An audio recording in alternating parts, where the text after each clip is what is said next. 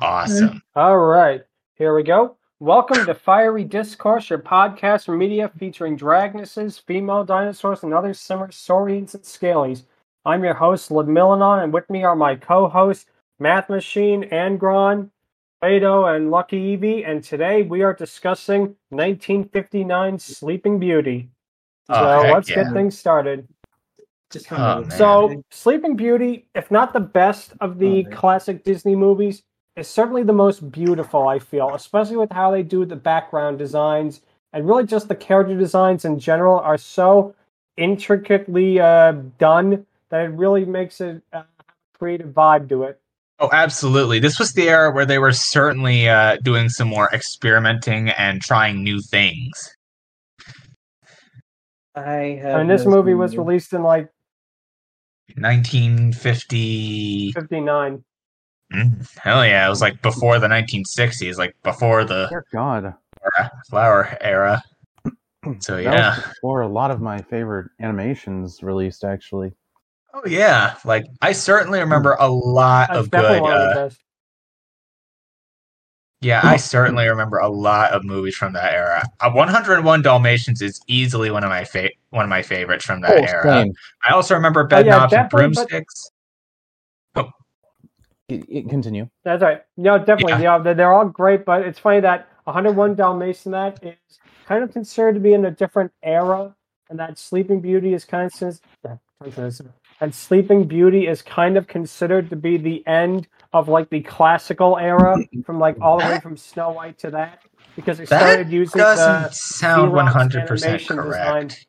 Yeah, exactly. I know, it's not my thing either, but it's mostly among like uh, animation historians and that. Like, you know, that was the beginning of like say the Silver Age for Disney rather than the Golden Age. I personally don't true. see it that way, but Nope. then again, you know, I'm not one of those you know animating historians, so what would I know? Still, I personally see it in a way. Uh, the justification for it is that uh, Sleeping Beauty was the last uh, cel animated, uh, hand drawn cel animated, sorry. And uh, 101 Donations began the Xerox process where instead of actually inking the cels themselves, the machines did it for them. ah, I Yeah. see. I personally see. Uh, I personally see. Uh, personally see it different. Like the classic era Disney goes from its debut of Snow White back in like uh, the 1900s and whatnot, all the way up to uh, the Princess and the Frog, pretty much. Yeah, That that's reasonable. That's a reasonable Yeah, assumption, feels I'd because, like, way. Yeah, 'cause classic is end of their like 2D, you know? Days, Of let's course. say. I'm willing to admit that I I view it pre-Renaissance, but it's it could be a generational thing. So Yeah. that- Yeah, yeah, yeah, open to interpretation. You know, definitely, definitely. Man. Uh, One of my Oh, man, favorites. yeah. One of my favorites from that era, from like the Silver Age, had what consider is considered Silver Age. Obviously, is um, call me weird, but uh, uh, the Black Cauldron. I under I understand that definitely a honestly. The, underrated the Black Cauldron is a guilty pleasure for me. Like Yeah, I get why a lot of people uh, don't like it, but like there's a lot of charm to it and potential. Like it really, really does do the bare minimum of being like a classic film. Also, Exactly. the freaking Horned King. That is Yes! Oh, arguably him alone. the This first- is worth Terrifying. watching. that is the first lich ever Yeah. in Disney. No joke. Definitely, definitely. That is just so amazing. The Yeah. reason- there's a reason why he was part of that one attraction at uh, Disney Japan. Oh wait, what?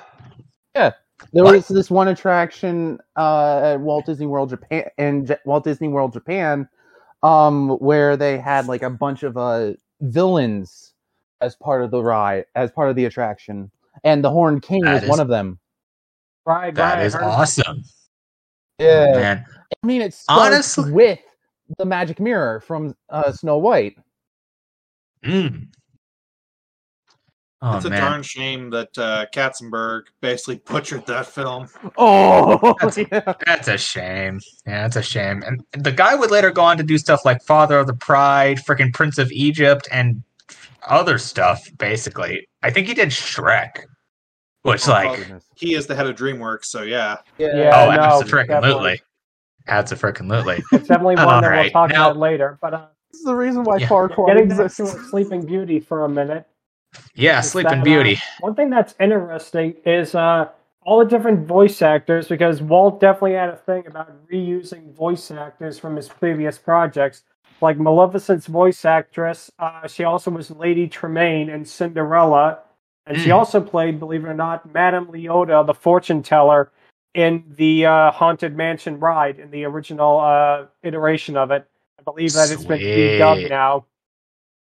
Yeah. Sweet. And uh, Flora was Verna Felton. She was in pretty much every Disney movie from Dumbo onwards. She was uh, she was the Queen of Hearts in Alice in Wonderland. She was the fairy godmother in Cinderella. She, was, also the she was also the elephant She- bitch from Dumbo, like Oh yeah. head honcho yeah, elephant that too. bitch. That was her first role.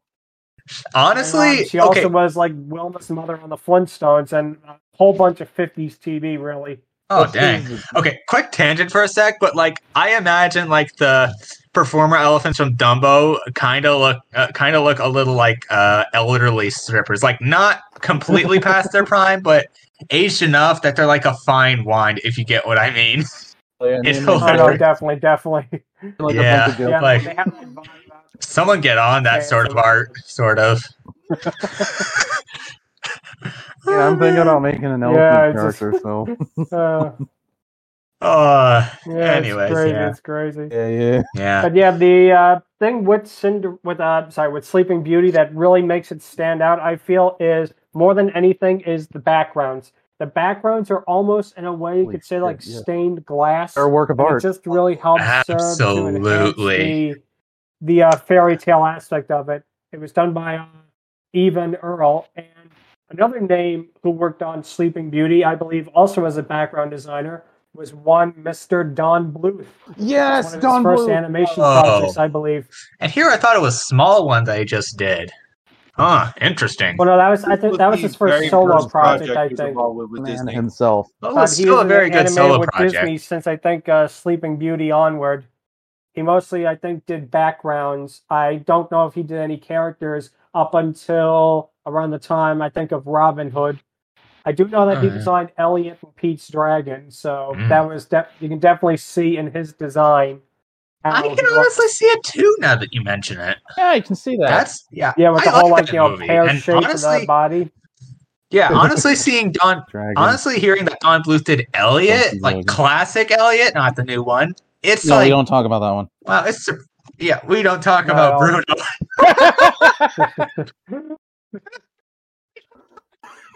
Me and my We don't folks talk do about that. Bruno. Me and my folks uh, Yeah. reference that a lot. Oh, Referencing God. Disney, might as well Yeah. do. might as well do a little bit of the no, new. you Definitely, know? definitely. But anyways, back to Sleeping Beauty. I also feel that like, oh man, like out of everything that they did, other than the background and uh, some of the designs, I feel that they really did Maleficent really well. I see, I saw the film recently, and I was very much surprised at what uh, Disney eventually would do to butcher the butcher Maleficent. Oh no, no, uh, we are Uh, we are going to talk about Maleficent more in other episodes with other appearances she's had in media, in other podcast episodes. We are not going to be discussing the live action remakes because No, number one, no. and the first one, she doesn't even become a dragon. She lets Diablo do it. Yeah, she has to Kind of like if they crow made a do it. James Bond movie and they had James Bond texting on his phone while he got like Jaws and Odd Job to be the secret agent. And the second one, they blow it even further by having her become a phoenix, which is like, what the hell? I mean, you were so close, and yet Wait, you which became a blew it. phoenix? Maleficent, apparently. In the second one, which the one that Oh, I nobody saw. Don't talk Yeah, about that one. I didn't see it either, and I don't blame anybody. Yeah, no, no. I, I refuse to watch any of the uh, Yeah, it- live action stuff. Yeah. I- I- I- I- Give us classic Maleficent, man. I did a better That- backstory for exactly. Maleficent for crying out loud. No, I- no, definitely, definitely. But That's the thing too. It just it seems like Disney nowadays they just cannot make any good villains. It's For like the you most know part. what they did in Strange World. There was this one part where they're playing a card game, and the grandfather goes, you know, oh, I remember when they had you know villains in this, and the kid goes, oh, you know, there's no villains anymore. Wink, wink, and it's like, I, I, I It have really this is just- big Yeah. problem with modern movies. I- they have like this Not thing against uh, making actual villains. Oh yeah. Yeah, that's a shame. Like the closest really, we got really is. nowadays, we got nowadays to an actual technical villain was uh, freaking uh, Senior Vespa from uh, Luca, and even and Yeah, he was and he- memorable. he- He, he was got away with memorable, but not nearly as charismatic as some of the other Disney No, no, no, no, no, no. Like, Like, one of my favorite. You know, uh, and he got away ones. with it too. That's the thing. Jack if this Warner. old Disney, they would have had him get like you know crushed by an anchor or something. oh yeah, like it's like he Honestly- a harpoon at him and he gets away with it. they did better villains in freaking Puss in Boots: The Last Wish than Oh no, definitely, definitely. That that is like a complete antithesis of everything with like what Disney's doing nowadays, where oh the villain is generational trauma, or oh the Yeah. villain is society. It's like ah, give me a break. I mean, that's not a bad idea, mind you, but Oh, yeah. it's No, no, it's isn't. something But it that gets shouldn't be old. used as a crutch. No, it's like much. everything in moderation. I feel like they've taken that and they've beaten that concept into the ground so much that they're really sick of it. There has to Kind of like be what Yeah. they did in the 2010s with the whole twist villains.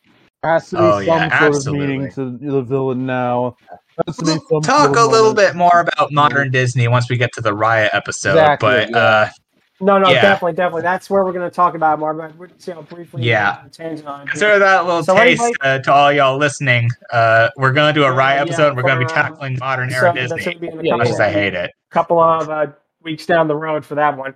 But Oh, anyway, heck getting back to uh, Sleeping Beauty. Oh the yeah, interesting thing about it is that Prince Philip really he gets kind of uh he kept sorry tongue twisted here he gets kind of uh pushed in with the other Disney princes of the time, but he has a lot more characterization. He really arguably is the main character. Aurora is barely What- in the movie for like I think you know for the most like part, yeah. 15 20 minutes basically yeah and what's Yeah. interesting is that a lot of his characterization was meant for the prince in snow white Oh, now a lot of the sequences planned with him like for example the scene when uh, maleficent taunts him and chains him up that was going to be the evil queen doing that to the prince in snow white the reason Yeah. they couldn't do it in Snow White is number one, they ran out of budget, and number two, the rotoscoping was so ungodly, insanely expensive and time producing that they Oh. couldn't they couldn't do it. So Yeah, they they couldn't decided to it. keep it in their uh, back pocket for this one, and I think it works out better here. 'cause It does. fits Yeah. Maleficent more than Honestly, it it does with like, also- the evil queen. It also reminds me a little bit of Eugene slash Flynn from Tangled. Like I Oh, have, yeah. I've read the original story of of uh, Rapunzel, and yeah, it definitely has quite the interesting. Uh, Yeah, yeah, they Or to definitely that, like- that. was better than the original uh, Rapunzel story, anyway. To be honest. Oh heck yeah, absolutely! They even did a freaking Yeah, no, TV no, show. That's how good it Yeah. was. yeah, yeah, no, no, it definitely, definitely worked out for the best. It probably is their, to be honest with you, it definitely is one of their better uh, d- 2010 era movies. I like it a lot better than Frozen in any case. Oh yeah, Mhm. Frozen's still good. Yeah, I prefer uh, Frozen 2 o- over Frozen, but I don't really hate either movie. I never saw. to be fair. 2, no, I'm not. Same here, same here, but it, it is far better. I will say that much. Didn't see Frozen two, unfortunately. Anyways, Sorry, I what? didn't. Yeah. Yeah. I didn't see Frozen two. Oh yeah, definitely give it a watch. It's Yeah. definitely worth one watch, and the music is It's Far better than the watching. You know, first. if you I can will say it that on like much. uh, TV at the certain time. It's definitely worth checking out. Oh yeah. Mhm. Uh, back to what we were Anyways. talking about. Uh, yeah, to go back to the um, uh, Sleeping Beauty uh, tangent Yeah. for a second, there was actually a third reason why the prince didn't get much characterization uh, as well. In- in Snow White. Uh, yeah, sorry, in Yeah. Snow White. Sorry. Yeah. Uh, the animators actually weren't comfortable drawing men. Sorry. Oh, right. But real, A uh, don't forget, of he was more of a. Don't forget that could come out wrong, but it definitely was also that he was more of a realistic human figure. Let's do it that way. That's why Yeah. they did like the rotoscoping because you know that was probably the best way you could get to uh, Yeah. humans, which is interesting because while because while uh, you know the evil queen looks incredible and amazing, I would go so far as to say the Fleischers did better rotoscoping a couple of years later with Gulliver's Travels for how they did Gulliver in that movie. Oh, absolutely. If you haven't yeah. seen it, Yeah. see it. It's a fantastic Yeah. movie. 1939's Gulliver's Travels. A lot of classic. on the on the topic of rotoscoping, it's very very unique how uh, pretty much all of Disney's classic films, for the most part, did a lot of live action.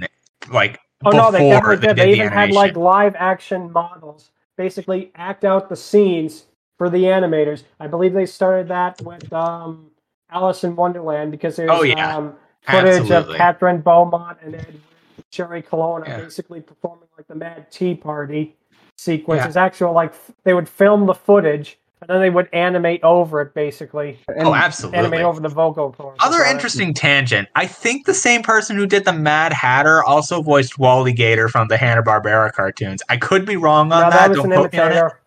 Sorry, what? The Hanna Barbera character was an imitator of Ed Wood. Oh, that's a shame. Yeah, no, no, yeah. Hanna Barbera didn't get too many celebrities in their uh, career, basically. Yeah. But uh, anyway, you uh, might need to might need to keep close to the mic. You're uh so- sort of fading a little Yeah, bit. I whenever you noticed back that. up. Me? Yeah, you. Yeah. All right, sorry about that. Is that better? Yeah, that's good. Yeah, that's better. Yeah. Way better. Yeah, I'm using uh, my laptop microphone, so that might be what happened with it. But that is sorry about that that. is very Let's true. continue. Yeah. Yeah, that, All right. In any case, now- So yeah, now like I say, uh, with Maleficent, is she basically is for the most part probably the most, if not probably the best known. She definitely is the most iconic dragoness. When you see like you know Yes. dragoness references in media or like in other things, nine Uh, times out backing of up a little ten, it is you're backing up a little bit. me. yeah. Yeah, you're backing up a little bit. Is that better? Yeah.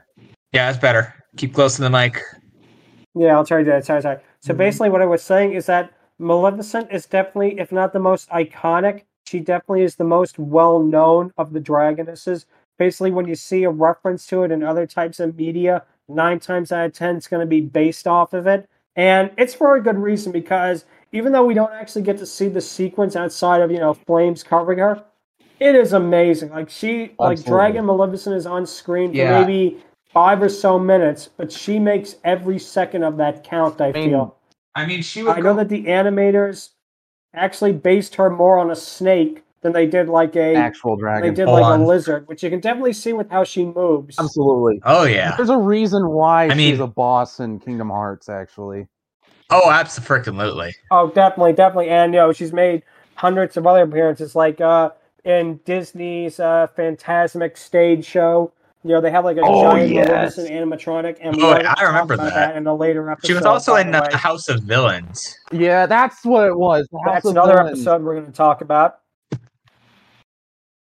Yep, we're going to talk about that in another episode, and that'll be a lot of fun.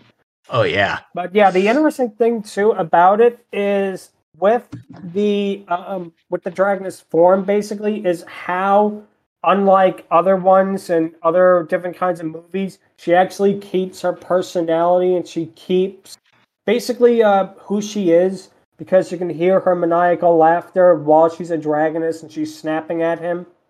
Yeah. The And, same uh, thing can also be said for Narissa. Like she Oh, no, definitely, like, definitely. when she did the same Narissa's thing for the most part, but also uh still like kept her poise, her grace. Pretty much she's a dragon, but she's goddamn still evil and smart. Yeah. Yeah, yeah, much. exactly, exactly. So basically, yeah, um, Narissa is basically almost like a parody of Maleficent, and that's another episode. We're definitely going to get to that on the Absolutely. episode on Enchanted, and that's going to be a lot of fun too. But the thing with uh, Maleficent that's also interesting is, and this just shows how uh, Disney of 1959 is so different than the Disney of today. When Maleficent gets stabbed by the Sword of Truth, she bleeds. She actually, if you go back and you watch it and you see her getting struck, she actually bleeds while Wasn't she it is hit with the technically sword. green blood? Oh, oh, No, it's red. If you go Oh. back and watch it, it actually happens. Oh dang! dang. Uh, I know, I know. Then this was for like in 1959, and they got away with it. that's different. And the scream when she is stabbed is actually a reused sound effect from Snow White when the evil queen falls off the cliff. She gets struck by lightning and she falls off the Oh, cliff. It's the that. same Yeah. exact sound effect. Yep. and we use that to save time. And then when the smoke dissipates, her body is completely gone. So she could still be out there. Oh yeah, she's Yeah, technically you still see a alive. funny. brief shadow showing that she very Yeah. well ha- may have survived. Yeah. Like, And yet, the interesting thing is that Disney, and we're definitely going to talk about this in next time's episode because that's going to be a direct to video uh, movie. But basically, to kind of give a starter on it here, Disney had a very strange obsession from like the 90s to the mid 2000s with doing direct to video sequels to their animated movies. And yet, Sleeping Beauty never got one. Not only I did it never get one, it was never even in consideration for one, which is strange because every other single animated property at one time was even going to get a sequel, even with Snow White. They were going to do a spin off with the Seven Dwarves that was apparently going to take inspiration from Middle Earth. Whoa! Oh, Lordy. Uh, Sleeping Beauty. imagine nothing, Snow White in nothing. Middle Earth. Holy crap! No, they were going to do like that. It was going to be about the seven dwarves. Uh, what happened was they pitched it to uh, John Lasseter when he took over, and he instantly had them all canceled. Oh, fuck him. yeah. Sad thing is, a lot of the direct to DVD films uh, They're, were they're not good. They were made uh, on Only cheap an budgets. I will actively defend. Bambi 2, Lion King 2, Lion King 1.5, technically, Oh yeah. Aladdin 3, and. Oh, Aladdin uh, 3 is classic. That, that is the best one, in my opinion. uh, because 101 Robin Williams Dalmatians back. 3. Oh, 101 Dalmatians 2, Yeah. sorry. The Underworld Dalmatians Yeah. too. Yeah. I yeah, I personally think Bambi 2 is the better of Oh, the yeah, uh, series. exactly. It like it doesn't Wow. detract from much and it really adds to the adds to the first film. Absolutely. No, no, definitely, Yeah. definitely. Yeah. And that's Yeah, honestly getting why I why I like Bambi as a whole. It's like one of those uh, franchises that w- remains pure even with all the marketing and whatnot. And like it's the most simple out of the bunch but that's that's its biggest strength. It's simple. Like it's it's honestly pretty endearing. And also oh, this definitely, was definitely. It has an innocence that is kind of uh, lost today, even with like you know the modern Disney movies and uh, basically modern media in general. It seems like this sort of innocence is is lost, and you know it's a shame. Unfortunately, uh, I think a bit of a side effect of that is because of just popular demand at large. When Well, no, no, obviously, obviously, you know that's the you know supply and demand basically. yeah another movie that did something akin to that would have been Good Dinosaur, I would say, yeah. and no. Yeah, Good. Dinosaur is definitely on the list of episodes we're going to talk about. It's definitely going to be later down the line. but that movie, the problem with Good Dinosaur, just to give a brief little tangent on it, the problem with Good Dinosaur is that it really, they had no idea what they wanted to do with it. Ah. That Hmm. they they were rewriting the script while they were working on it. They literally were trying to fly at this blind, and uh, I'm sorry, it's it's a mess. The backgrounds are beautiful, but the character designs are just so out of place with these beautiful photorealistic backgrounds. It's not like Dinosaur, Dinosaur from uh, 2000, where it was Yes. designed to fit in the world. The ones from Good Dinosaur are like if you animated Gumby over these beautiful photorealistic landscapes. It just doesn't work for me because of that.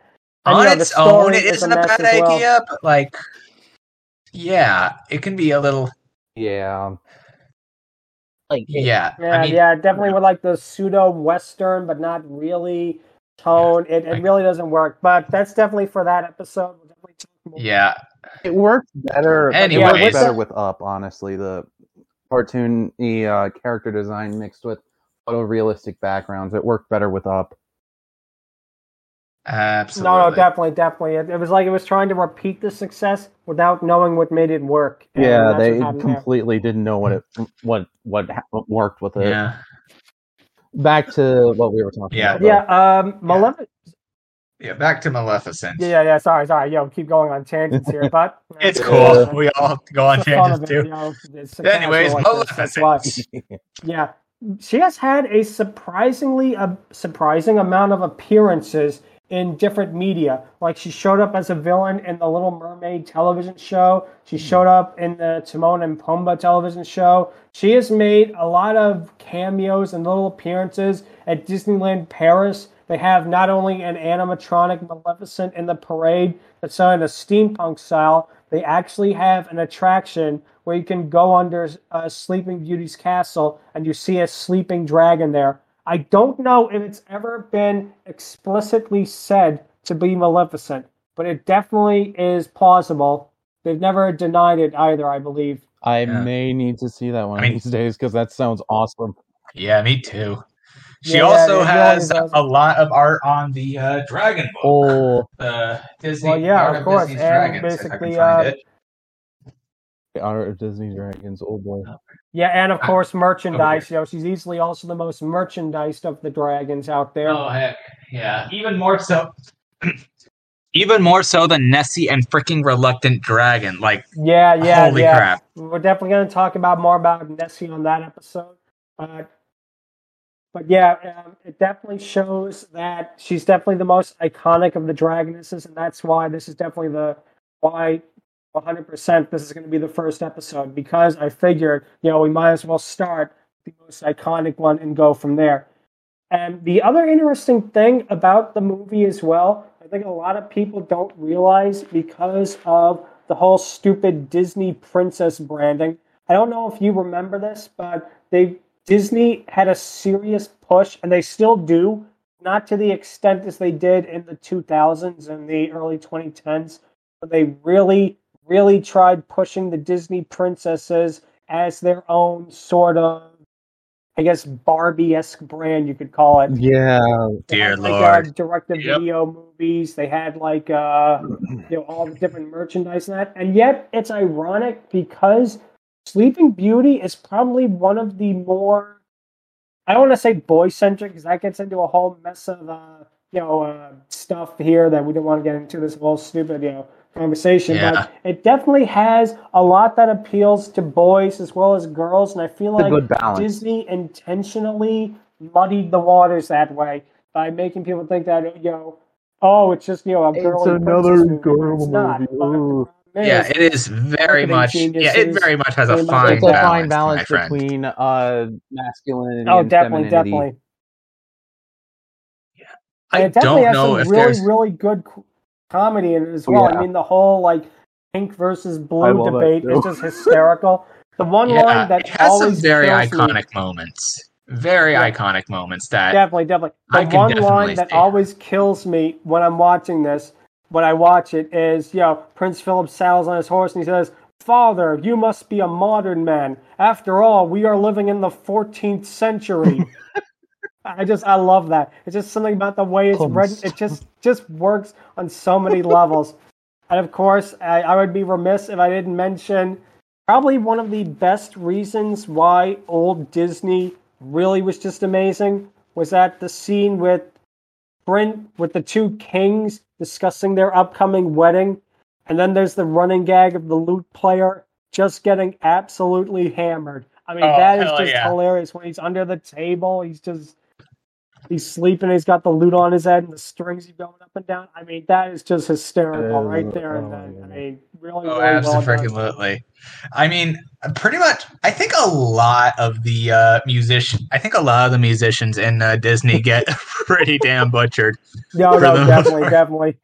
Oh yeah, I I especially remember you can make a Tangled case for it being because a running It motif. yeah, I especially remember Tangled because it because like one of the uh, ruffians who like began who began the song uh, threw an axe over one of the accordion player's head. He's just like, oh, okay, okay. Yeah. and then the poor man. Mine is the uh, the piano playing mouse from Great Mouse Oh Detective. yeah. Oh, that Holy too. That shit. too. I re- also, dear God, dear God, that entire scene from Mouse yeah, yeah. That too is another great moment. Also, the octopus, I think. He was yeah, a juggler. yeah, and um, that too. That too. Uh, and yeah, like with the with the music players, like the minstrels from uh from Assassin's Creed Two. That wasn't a Basically, all Disney about That that reminded well. me of that. Like they get they get the shaft, honestly. Oh, Yeah, no, definitely, definitely. But yeah, I believe that um, unlike what happened with some of the other um Disney voice actors, and believe it or not, I believe she is still alive, and if so, you know, God bless her. Mary Costa has her only role has been in Sleeping Beauty. She was an opera singer and a model who I believe, um, like I say, Sleeping Beauty was the only time she did her uh, an acting role. And unlike what happened with Kathryn Beaumont, who was the voice of Alice and Wendy, and who actually Mm. reprised the roles more than 60 years later for like House of Mouse and Kingdom Hearts, which alone is just incredible. It is. Oh, Mary that's- Costa yeah. seems to have never done that. She seems to have retired to the public life, and God bless her for it. Absolutely. Yeah. God Mm. bless her. yeah, she's But you can Yeah, really that's a- tell that her voice, she she has a voice that can really just you know, blow you away with. And Disney never reused her, and it is It's so shame. strange. yeah, that's a shame. Because, you like know, she would have lot of, really like, the- killed Yeah. it. Definitely, killed as definitely. Maleficent a lot in of, Kingdom like, Hearts. The actors who played the uh, main characters of Disney movies, it's funny that a lot of them never really worked for the studio again. And I'm talking about like the main main characters, like the actor who played Tramp in Lady and the Tramp. We know nothing about him. If you look at his Wikipedia page, Lady and the Tramp was like the only thing this guy really did. But Mhm. yet, that also brings me to another point that the voice actress who played Lady, not the singing voice, because that was Peggy Lee, but the, The uh, voice. The but the acting voice. yeah. voice also played Merryweather in Sleeping Beauty, Oh, and she also played Kanga in Winnie the Pooh. And again, it was another one of these uh, one of these instances where Walt Disney really liked a voice actress, so he decided to keep putting her in projects. all right. Yep. Yeah,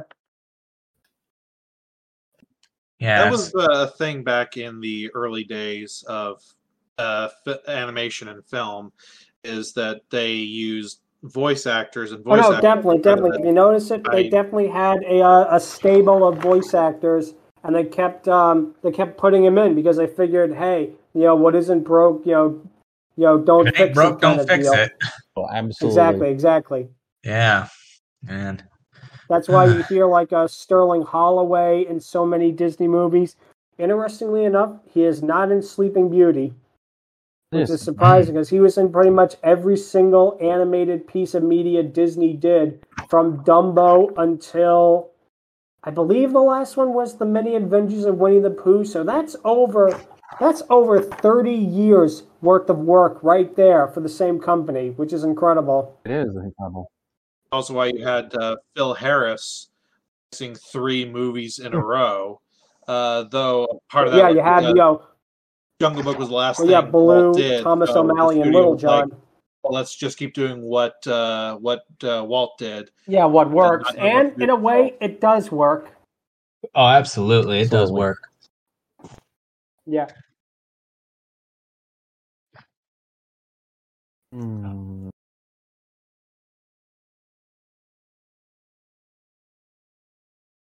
Also Yeah, reminds me uh, a little. okay, so go ahead. Yeah, check the notes. Give me a second here. So, um, what would you say is your favorite classic era Disney movie or Bambi. classic era Disney? Yeah. Oh, definitely, yeah. All right. Like This definitely, uh, like Robin Hood to and uh, Sleeping Beauty. yeah, like Robin Hood, Dumbo, and uh, 101 Dalmatians are certainly up there. Same with uh, same with Sleeping Beauty and uh, a few other classic Disney films. But uh, yeah, Bambi is the go-to classic Disney film for me. Oh no, no, definitely, definitely. It definitely has such an appeal to it. Uh, it is definitely you know worth watching. again and again. You know, all all of them basically are. But for me, my own personal answer would definitely have to be Fantasia. Oh, I feel like Oh, yeah. Fantasia is not only the best Disney movie, it is the best animated movie, period. No Oh, one heck yeah. has, and no one likely ever will top it. And, and this is all animation, on Bald period. I feel like Fantasia is on such another level that when I like rank Disney movies, I have to put Fantasia in a separate bracket because it would just wreck would, the rest of the competition. But for me, for like the classic era from Snow White to Sleeping Beauty, I would have to say my favorite would be Pinocchio. Mm. Nice. I can see You know, why. outside I of mean, Fantasia, because it really it is such a massive improvement from Snow White. Not that Snow White is bad. Snow White is. is. a mm-hmm. fantastic, fantastic movie, but Pinocchio takes everything that Snow White did right and it multiplies it twenty-fold. Like Oh, heck the yeah. shot of the shot of Geppetto's village when everybody's going down to school, going down to school. The sweeping shots of the village. That is just mind blowing, and that is almost you got to figure that is almost ninety years That is old. one of- oh heck that is yeah. you impressive. at this Be point, and they are really, really It selling also this. Interesting thing about Pinocchio, it also has one of the most darkest It is. implications, like one of the most darkest It is. endings ever. Oh not no, for no! I Pinocchio. mean, you know, But for Coachman the entirety of Pleasure No. Island, Oh, Pleasure. Island. you know, Like- Pleasure Island, you know, is keeps running. The Coachman got away Yeah. with it. Honest John and Gideon gets away with a it. movie It just, oh, about heck you know, reality, honestly. Oh it heck definitely yeah. is. It definitely is. You know, more more of a philosophical Disney movie, you could say, with uh, Pinocchio. And the other thing too, it really just bugs me with the live action remake Yeah, because of it. and- Because you have to have Stromboli get punished because you can't have ambi- you can't have like a ambiguous Ambiguity. fates No, for you the can't villains have anymore. ambiguity. You, know, You need like to that. know what happened to them now, and it's, it's sad, honestly. It's like I mean, you know, it's not a bad idea, but like that's part of the fun sometimes. The Yeah. ambiguity of it and it all. also i feel my pro- my problem with it is it just fundamentally misses the point of the original which again you could make the case for all the live action remakes they all miss the points of the original because they're ways they're to me it's almost like money laundering it's like you know way cheap ways to make money you know it's like you know with the lion king remake let's not take everything that's you know good and wonderful about the animation let's make them all photorealistic and harder to Exactly. get behind I wouldn't have a problem you with that if they actually made the faces more animated and more emotive, They're but they're not. Real animals. But that's the problem. Then you would get into the uncanny valley thing where you'd have, you know, cartoony faces on a realistic body. That's creates kind of like an uncanny valley kind of deal. I Uh, never had kind a of, problem but with like Polar Express or any of those movies, but it feels like to me the live action remakes really tiptoe up there, especially with stuff like the Lion King and the Yeah. Jungle Book. It really tiptoes up to that uncanny valley Yeah. vibe to me. would you rather have something like that, or would you have something like Happy Feet, where the where the expressions are still emotive? You can actually see them actually feeling something and acting, or Oh no, and actually Feet have it be entertaining. absolutely, Was great. Absolutely tops it. And that movie, you got to figure, that movie was made in 2006, and it still absolutely wrecks everything of the live action remakes because it created realistic looking animals while still making them expressive, which is something that a billion dollar corporation like Disney has yet to be able to do. And I, I think that's amazing. Absolutely, yeah. Um, It's because they weren't trying for extreme photorealism Oh, from yeah. the first place. That that's the major issue that a lot of Yeah, these no, that's definitely a factor for it. Let me tell you another thing that disappointed me about the Pinocchio remake. It was made by Robert Zemeckis.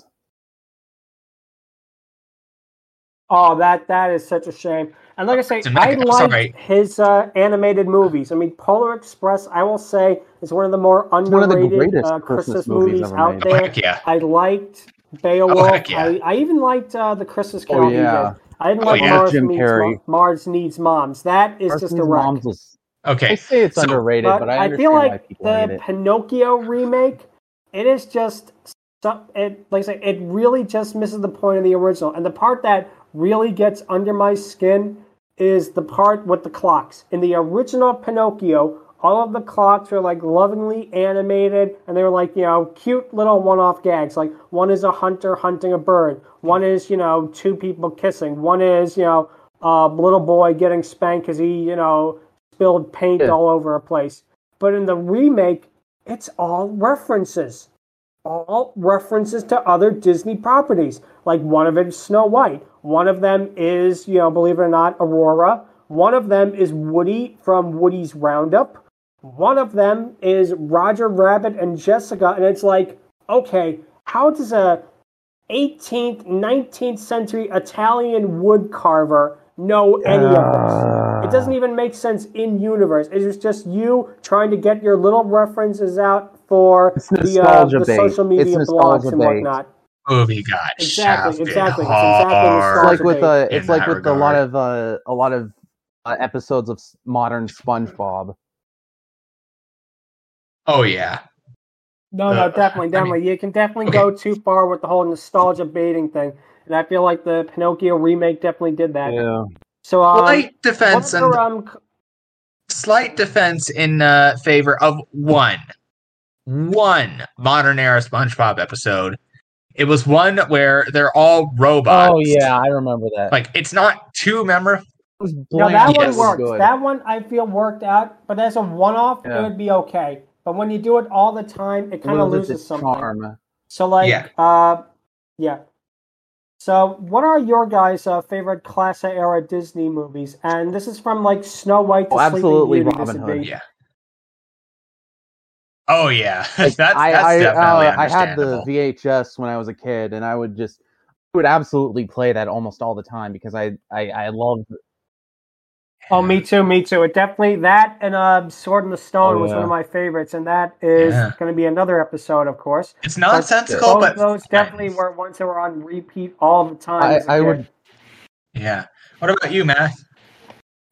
I'm actually going to give uh, three different definitions for this. Uh, if we're talking uh, purest definition of classical Disney, uh, all the way up to uh, Sleeping Beauty, uh, I would say Fantasia.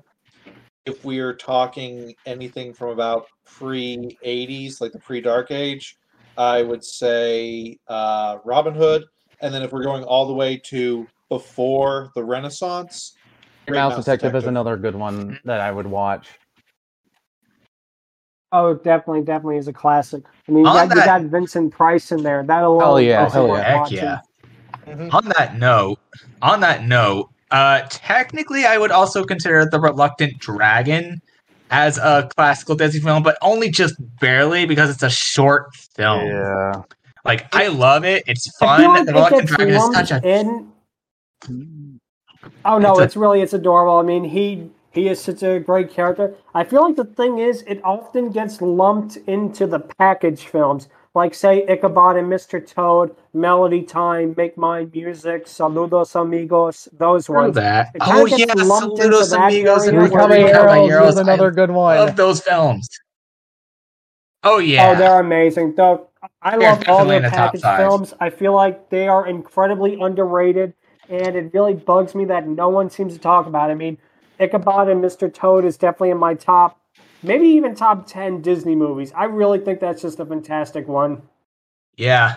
The issue Oh, is, man. they talk about Really, if I'm going to be realistic, shorts, yeah, with not you know Disney in general. Yeah, we'll talk more about you know in the uh, Raya and the Last Dragon episode. But if you want uh, my realistic opinion on Disney, I feel like they only have two movies I would call outright bad, and one would be Chicken Little, which I felt uh, it had potential. It it could have been good, but they really were just chasing, trying to be Shrek, and they just fell on their face, and it it really is an Uh, embarrassment. It is The games were better. so The games were way better, and let's really be honest. work. I honestly Yeah, did no, like, no, definitely. I honestly should have been the like movie. the. Uh, I honestly like Chicken Little, but I think it's because I remember the the game more than the movie. I like the games. The movie's all right, but Oh, yeah, the games yeah. are way better. Even the freaking uh, Ace Mc, even the Ace McCluck spin-off game was better. Like, holy crap. a Yeah, no, definitely, out definitely. of They got Yeah, the and old that cast together for that. nostalgia for another experience can make something seem better. But the second one that I would call outright bad, and I'm gonna be honest, it is probably my least favorite Disney movie, is Ralph Holy shit, Breaks the was a Internet. bad movie. I feel like that is just so shamelessly naked of a of an advertisement. It's not even I- a movie to me. It is just shamelessly an advertisement and a really self-congratulatory worst movies I've session ever for. Disney. That it, it, it almost is Um, pathetic. It's nowhere near as bad as Chicken No, Little, but. I personally feel that, like, yeah, I, I definitely saw It it. They were really, really milking all the stuff that With, uh, they could out of that movie, uh, and Ralph in the worst ways Internet, possible it feels like sometimes. they forgot what made Ralph, well, Ralph. It's like, Yeah, they forgot what made Wreck It Ralph so freaking good. Yeah, it's a and, like, video game course. movie. of course, How a about lot video of nostalgia games? Exactly. How do you exactly. They screw up that bad? The There's a point lot of with it. nostal- yeah. They completely missed No, the point with it. I, what really what a Wreck It Ralph sequel should have been, and this is so obvious, I feel like I shouldn't even have to say it. It should have been It based on have. console gaming. With the whole yeah. Ralph is Donkey Kong thing, make the Wreck It Ralph ar- uh, console game like Yes. Donkey Kong Country. Kong Make it like a hero Ralph, and like arcade villain Ralph has to like you know come to terms with the fact that okay in the arcades he's a bad guy, but He's at home he's a hero. loves. How do you reconcile those two sides of be a you? Donkey Kong 64 type of thing as well. Oh exactly yeah, like that too. You could have done something like that. You could have had him, or even, or even like something like you know Mario versus Donkey Kong, like Yeah. a handheld thing or something like that. But just to make it into the internet with all the real life, you know, internet websites appearing and the product placement and that, Yeah. it's just pathetic. And hey, Yeah, they that's could have, pretty uh, They could have made a reference. But yeah. Fix It Felix that he became a, a platformer like with Super Mario Brothers. Or Yeah, like, like yeah, Super like Mario you want to keep the Mario references, Yeah. make him like Mario. Yep. And that's another thing. Uh, Disney promised that Mario would be in the sequel, and it didn't happen because Illumination was making their Nope. movie. And uh, I'm honestly looking forward to that movie as well. So Oh heck oh yeah! no, I'm me too, me too. It is, it has way, way outdone my expectations for how that thing looks. That looks amazing. Yeah, they're really, they're really putting in the, everyone they're that- really putting in the bits. They really oh, no, are. no, definitely. I mean, when you reference stuff like the Penguins from Super Mario 64, you you absolutely win. Yes. You won me And over they- with they- that, basically. If you reference the freaking Yeah. Yoshis, you've won me over, man. And, the fact that they have they had too, that too. Bowser played by Jack Black. I was like, I didn't expect that, and it works so well. Yeah, it works a lot. I'm still a little on the fence as Chris, of Chris Pratt's Mario, but he's Who are the he's winning me over that a little Keep bit. complaining about it. He's he's really Oh, trying. People same are here, same here. Yeah, but he, he Yes, is putting Yes. in the effort. I will give him give that. him credit. He's actually he's actually trying his best. I'm still going. Yeah, in, exactly, uh, exactly. with, uh, so I feel like if this comes out good, that Disney will be the low man on the totem pole with studio Yeah. animation at this And- point. Oh heck yeah! because nothing it seems like they're making nowadays is it seems like they're in a rut again kind of like how they were in the 2000s Oh yeah. even though these movies were good they weren't doing good financially they weren't they were doing mediocre They were, with yeah. critics and they just seem stuck in a rut until the 2010s came around and i feel like the same thing is going to happen now and like by say 2030 we're going to see it we're going to see like maybe another renaissance a renaissance from the Yes, renaissance if you will exactly. We'll see. Yeah, we'll Mhm. see. Yeah, So anyways- seem to in ten year cycles. Yeah. So we've heard from Fado Yeah, that his is Robin Hood. We've heard from Math Machine three different examples, one of which being Robin Hood as well. Uh, Lud's is Fantasia or Pinocchio, depending on what mood he's in. Uh, what about you, Eevee? What's your favorite classic movie? Simply put, I don't have one. Pardon. Yeah. You haven't seen I- I really, really seen don't. any of the classic Aw. movies, have you? Oh, really? Huh? Nope. Not even from Uh, like, not even all the way to Princess and the Frog. Like, Well, let's say not willingly. I've seen bits of Hercules when I really was, need uh, to see that. You really need to to see that movie. Yeah. Appointment. I see. I see. yeah, Hercules Hercules is is a good best. film. It's underrated. Hercules and, is good. Hercules is a good one. Yeah. Oh yeah, a it's lot a of good fun one. moments. You know, a lot of uh, unique animation. Definitely, definitely takes liberty with Greek I- mythology. I'm not going to I say think it's that's not. the movie that Oh, yeah. made me You fall in know, love with Greek mythology. the real Greek mythology is not for that- children. Let's put it that way. I think way. Hercules Even was the I reason read- why I fell in love with Greek Sure. mythology. To be honest, and uh, that Hmm. could be another topic, actually. You know, with the Hydra, actually. Yeah, that very well could be. I'll have to consider it. You know, I'll, I'll consider putting it on the list. Oh Maybe yeah. somewhere down the line.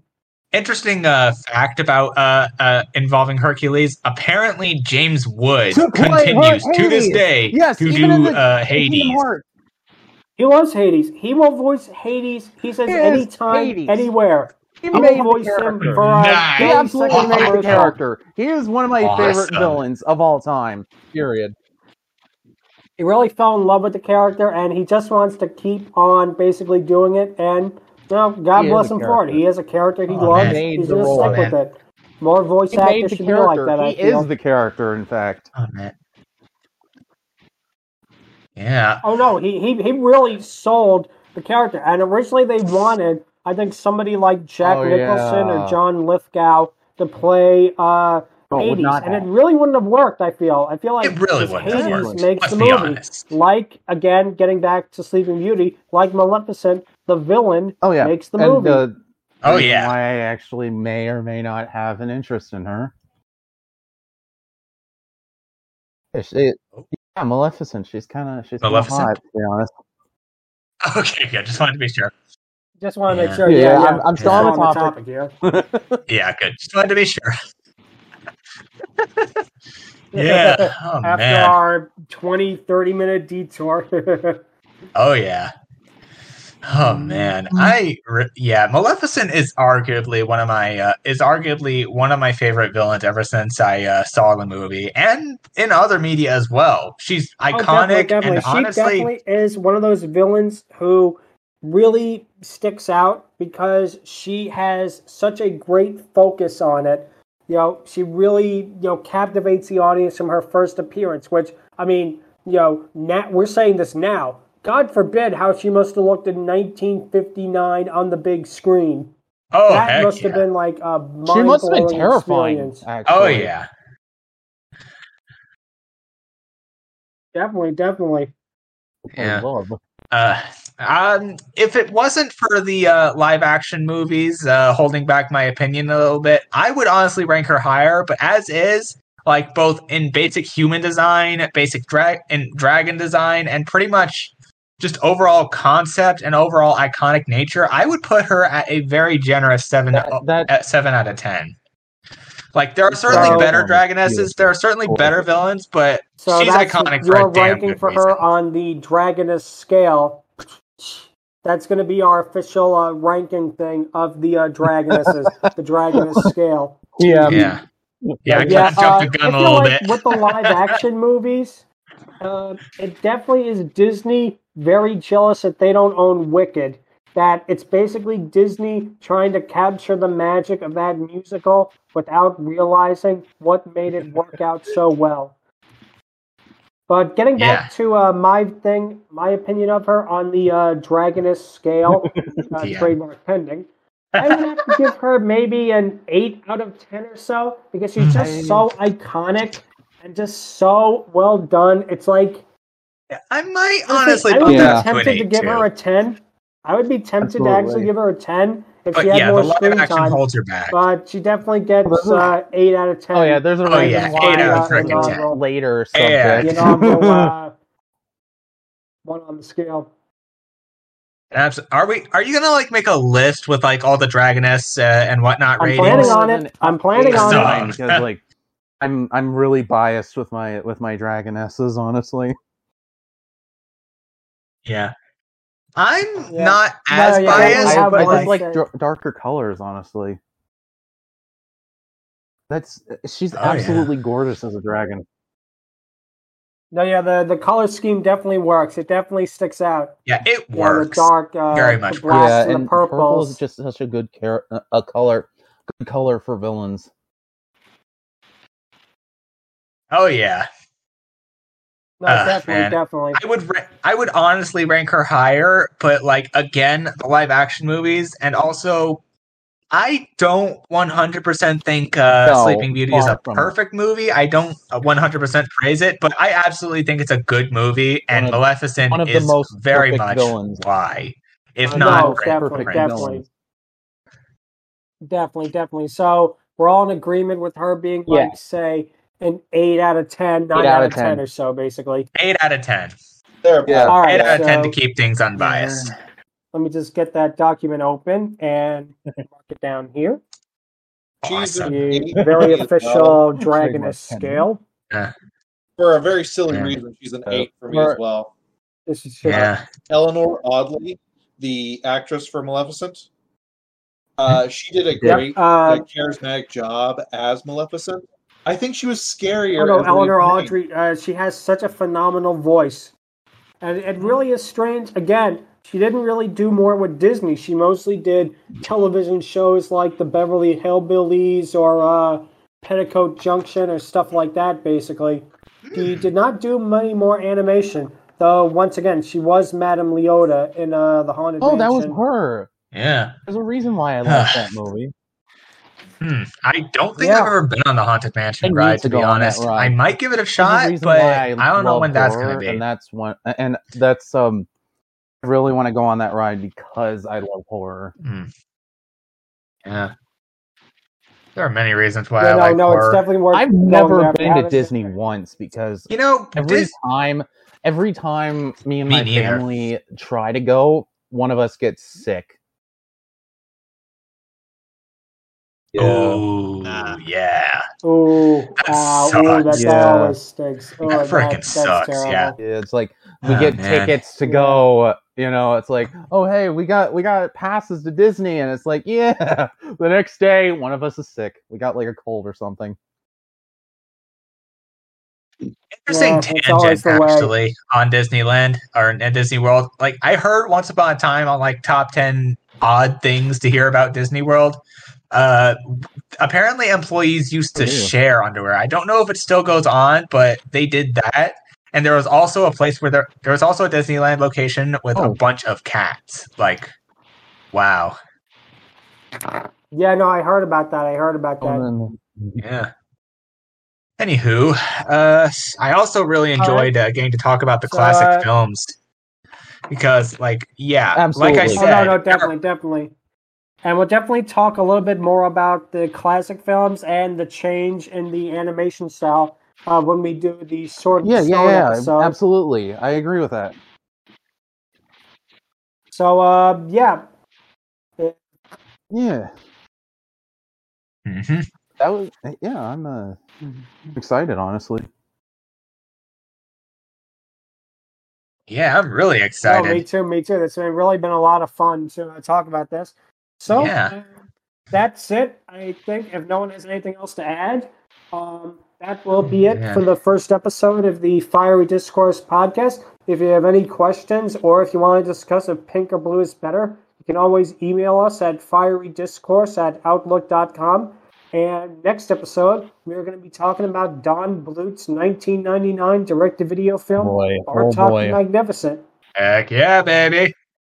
Oh man, I uh, Yep, another thing, one another interesting greatest. thing is uh, that is uh, what it'll look like when it's edited. Like, because like I don't know if any of you have heard of Distractible, but like It is. Man, the editing is very amazing. I'm interested in seeing uh, what uh, what's done to this, so it Oh, can make it like stand out. You know?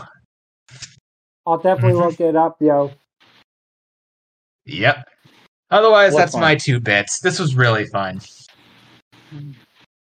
Yeah, no, I definitely had a lot of fun with this, and I definitely will see you guys, Later. Later. you guys, uh, next time for the podcast, which will be um, in the next two weeks. Until Oh, then, yeah. thank you guys so much for coming. Yeah. Yep. Peace out, y'all. Yep. Until then, take care. And Yep. Good. End recording.